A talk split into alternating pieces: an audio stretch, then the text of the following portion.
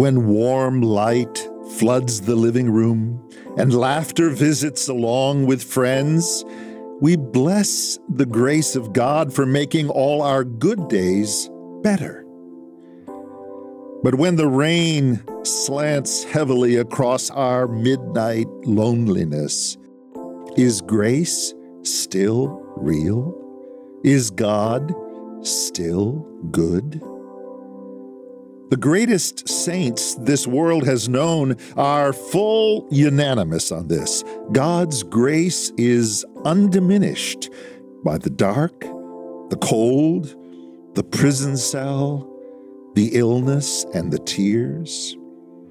For just such hours and just such years, the witness of God's word is clear.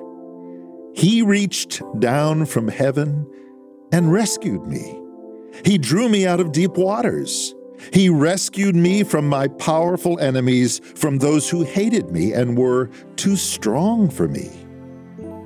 The Lord's arm is not too weak to save you, nor is his ear too deaf to hear you call. Yes, grace is justly celebrated when harmonies rise heavenward and massive choirs proclaim the beauty of redemption. But grace is even better known when tearful solo saints exclaim, From the depths of despair, O Lord, I call for your help. Hear my cry, O Lord. Pay attention to my prayer. Call out for grace in any hour. God hears your voice.